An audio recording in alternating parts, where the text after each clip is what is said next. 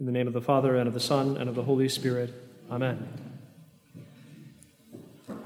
In today's gospel, the Lord Jesus gives us signs of the end. It's important for us on this last day of, of the liturgical year before Advent begins, the liturgical new year, which matters a lot more than the civic new year, because liturgical things always matter much more than civic things. That at the end of the liturgical year, we focus, or the church focuses rather, our mind on the end of all things, on the closing of history. And in fact, when we begin Advent, we'll focus on that as well. We'll be focusing on Christ coming to us not so much at Christmas initially, but at the end of time. And it's important for us to mark the things that the Lord tells us will happen on that day. The Lord tells us that as the end draws near, we will see the abomination set up in the holy place. He tells us in other places there will be false Christs, false prophets, that there will be great signs, prodigies, but also many, many errors that they'll multiply. He tells us in another place that Nation will rise against nation. There will be famines and plagues. He says, Woe to those in those days uh, who are, it, it's frightening, frightening words that he says, terrifying words. He says, Woe to those in those days who are with child. Pray also that it might not have to happen in winter or on a Sabbath. And he, he gives us uh, a, a frightening picture of the end, saying, in fact, that further things will happen. that The sun will be obscured, the will, the, the moon will not give its light, and the stars will fall from the sky, and everything will be shaken. Then the sign of the Son of Man will appear in heaven, and then all of the tribes of the earth will wail as they see the Son of Man coming on the clouds of heaven with great power and majesty. And he says of that final time, that if it were not shortened for the sake of the elect, even they would be led astray were it possible. He says, Learn to watch. Should mark well what the Lord says. Should mark very well what the Lord says. Although, when we look around, we can, we can certainly see some of these things coming to pass. We can certainly see unrest. We can certainly see false Christs around us in many places, false prophets, anyone who promises us a utopia, anyone who promises us a world that will work if only we hand ourselves only over to it entirely is a false prophet and a false Christ. And we see that around us very often, certainly. We see that uh, whether we're looking at advertisements and commercials, the gospel of comfort that promises us a life that is perpetually at peace if only we hand over our hearts in the form of our money. We see that in governments that promise across the world a life of perfect, perfect happiness and peace if only we submit, if only we hand over our hearts to whatever party or to whatever form of government. And we see as well some false prophets even within the church. We see false Christs sometimes within the church who would hand over the truth of the gospel for social position or for convenience, for acceptance by the greater world. We see nation rise against nation and kingdom against kingdom. And so we should understand that it is very close. But if we look into history as well, we understand that it has always been so. This is not the first age in which there have been these factors. This is not the first age in which nation is warred against nation. It's certainly not the first age in which false prophets have arisen or false Christs. And it's certainly not the only age in which even false prophets have risen within the church. And in fact, all of these things Christ said would be accomplished before the end of the generation that heard him. And so, in fact, they were. We go even back to that first generation of Christians that witnessed the destruction of Jerusalem. there, even in their own time, there were false Christs. We find them in the Acts of the Apostles if you read through. You see, particularly Simon Magus, a man who tried to buy the power of the Holy Spirit from the apostles, and then, when rebuked by them, later became, at least to appearances, a Christian and a leader of Christians, but in fact was the first of the heretics and the first to drag people away from the truth of the gospel into error. We saw even in that first generation of apostles, nation rising against nation. And if we read the history of the siege of Jerusalem, which happened in 70, the year 70 AD, within living memory of Jesus, we read horrible, horrible things. Horrible things. You can read the history of it in, in, uh, in Flavius Josephus, who writes that account. But be prepared. Do not read it unless you have a strong stomach. It's awful, awful stuff. What are we to make of this? That Christ's warning to us about the end of times has come about in every generation.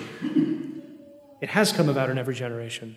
I, I call to mind uh, John the Twelfth, Pope John the Twelfth, who was pope in the mid 900s and was cast out of the papal office by the clergy of the city of Rome uh, because he was known not to say Mass and not to say his divine office, to go hunting, which at the time was not permitted for clergy. And when he would play at dice, he would invoke the Greek and Roman deities. How bad does it get? How bad could it possibly get there? So it's happened before. It's happened before. Christ warned us that it would. So while it is true that the signs of the end are certainly upon us, they have been, and they always are. And we do not know when the final day will be. But our job is to be prepared for it in every single age, because the end has come in every age. And every soul must make that choice, either for Jesus Christ or against him, to submit ourselves to Christ the King, or to rebel and be lost. And for us, that is the decision of the end. And yes, there will be trials and tribulations in every age, they'll be there in every time. But we can also take confidence if we see those signs around us, if we see those, those things coming up in the world and warring against what is good and noble we can take courage in knowing that divine providence has decided that we are apparently the ones who ought to deal with them. It can be tempting for us sometimes when we look at the disarray of the world around us, inside the church, outside the church, in our nation, and in the world. It can be a tempting thing to say, Would that I lived in another time. Would that I lived perhaps in a more Christian age. Would that I lived uh, in a time where it was easier to preach, to convert, when there were more things that supported a Christian life, the more things that supported families, more things that supported virtue. Would that I lived in such a time. But let's cast that thought as far away from us as we possibly can. Because the Lord Jesus does not want us to live in another time. He wants us to live now. He is the one who decided that we were those who would live in this moment in history. It is by providence that you are here where you are, in this year, in this place. That is God's design. And if we have to face many difficult things in our age, and if perhaps we have to face the actual end of all things, we should still take courage. Because if it's us that have to do it, it is because the Lord has chosen us to do it. And if the Lord has chosen us to face these things, then surely He will not leave us without the help to do so. He will never leave us without the grace necessary to face the things into which He has set us. So take courage. Take courage, remembering also that the Lord has told us that the time would be shortened for the sake of the elect. Said the time of trial would be shortened for the sake of the elect. He promised us that. And if we look again through the history of the church, we can find that every persecution has ended out of nowhere. Every great heresy has disappeared all of a sudden to be replaced by the next difficult thing, to be certain. But everything that the church has had to go through, every trial she's had to face, never lasts as long as she fears. And when it fades, it fades like mist when the sun rises. It just vanishes. So take great courage even as we think of the end of things. And remember that it is Christ the King who's in charge of all of it. That we have a good King. We have a good King who doesn't allow the difficulties of the world or the difficulties of the end of time simply as something that will discourage, but rather as something that will finally show the virtue of God's saints to the entire world. St. Augustine writes that we should, in fact, long for the final day, that we should learn to, to desire Christ's return to us. He says, How can we claim to love the Lord Jesus and call ourselves Christians when we tremble at the thought of his return? And there's something to that. We certainly tremble if we still have things we need to confess and to work on, virtues we need to build and vices we need to put down. Absolutely. But underneath it all, there should be a longing for our friend, our brother, our king to come back to us and to set everything right, which is what he will do. Because when he does arrive on the final day, not only will he put an end to the trial, but he will put down everything that is evil. He will bring it to light, defeat it, finally humiliate it, no matter how hidden it is. And he will take everything that is good, no matter how forgotten it is, and bring it to light and reward it. All of our desire that things go the way they ought to go will finally be met.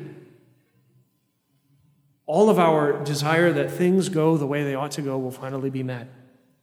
That desire that we have, that good be rewarded, that evil be punished, that things be as they ought to be, fair and just and true, will finally, finally be fulfilled when Christ returns. And then everything that we experience in the sacraments will meet its fulfillment as well.